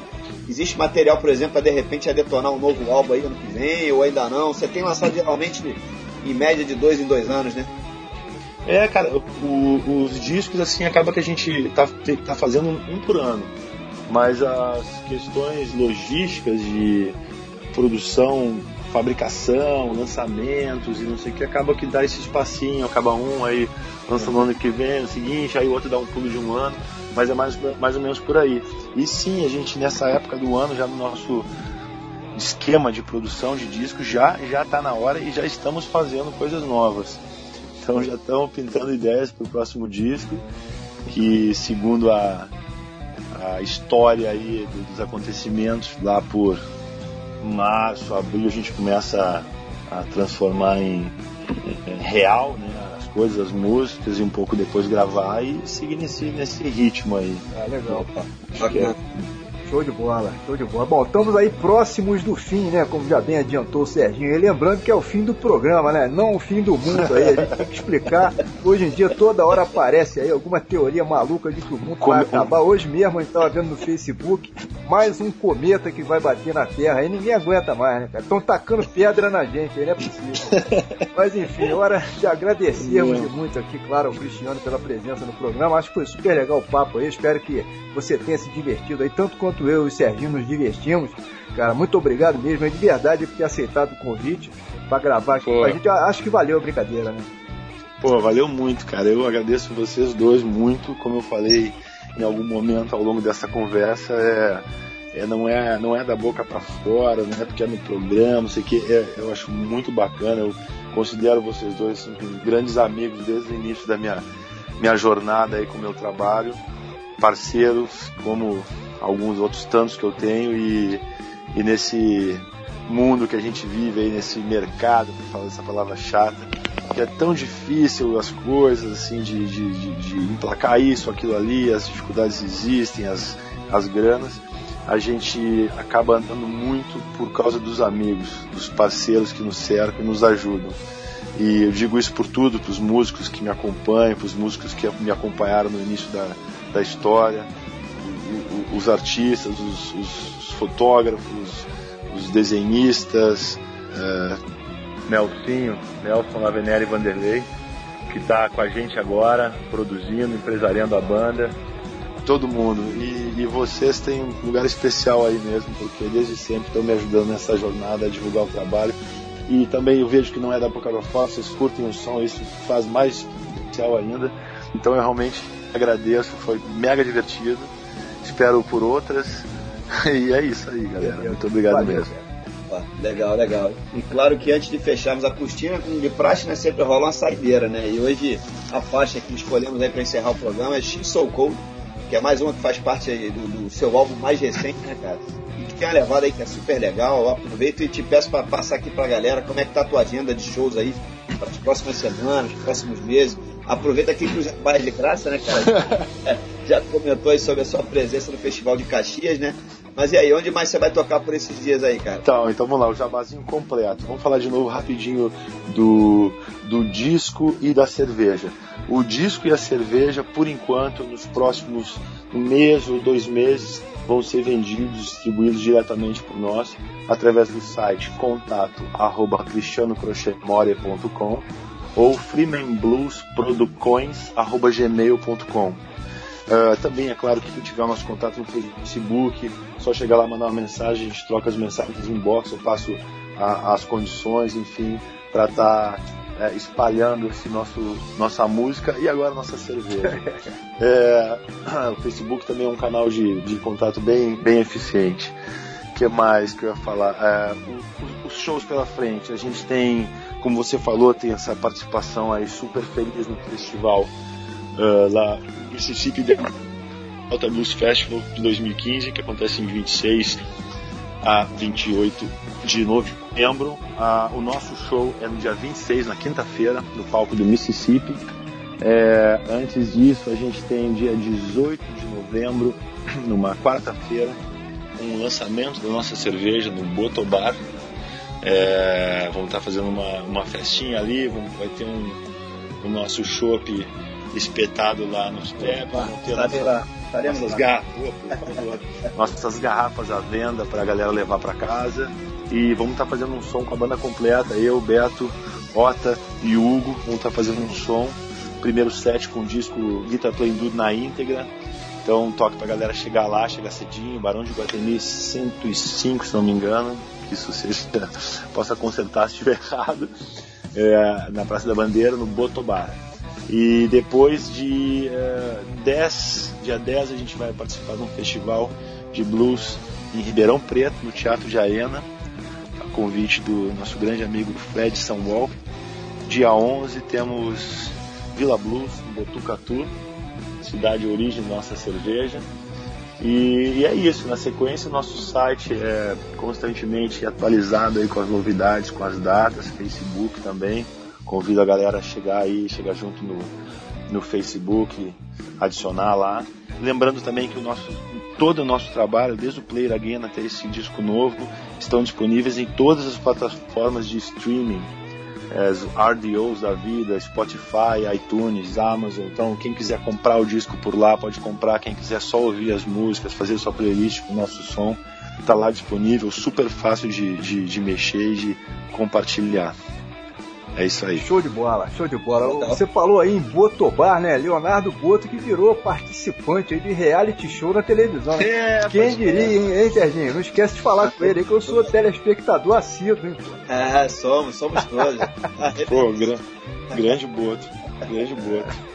Grande boto, grande boto. Pô, Com, com certeza estaremos lá, né, Gustavo? Vamos, vamos, vamos. Dia 18, é, 18, quarta-feira, um dia antes do, de uma festona que tem de cerveja aqui, que é o Mundial de Labi, ah, né? Mundial da BR. IBRBR. Na pronúncia. É, Ó, esse francês me. É, Mundial de la Bière em francês. Em cringo eu eu não sei como é que fala. Então, Vamos perguntar pro Hugo lá depois. é um dia antes. Dia 19 é um festival, né? Essa festa, e o nosso lance é na quarta-feira, né? Véspera. Então, assim, já contando com a presença de todos os cervejeiros da área. A única dica é chegar cedo pra pegar lugar e, e curtir o som e tomar nossa serva lá. Por favor, super Legal. convidados. Legal. Bom, é isso aí, fim de papo aí, estamos encerrando mais um Rock Fu aqui pelas ondas da Rádio TT, a Rádio da Torcida Tricolor. Daqui a 15 dias estaremos de volta aí. Deixa um abraço aqui pro Serginho, outro pro nosso grande convidado de hoje aqui, guitarrista cervejeiro Cristiano Crochemor. Saudações gerais aí, minha gente. Até a próxima. Valeu, galera. Um grande abraço pra vocês dois. Muito obrigado pelo convite. Valeu, valeu, valeu, Cristiano. Abração, cara. Valeu, Gustavo. Abraço. Até a próxima. Valeu. Valeu. Abração.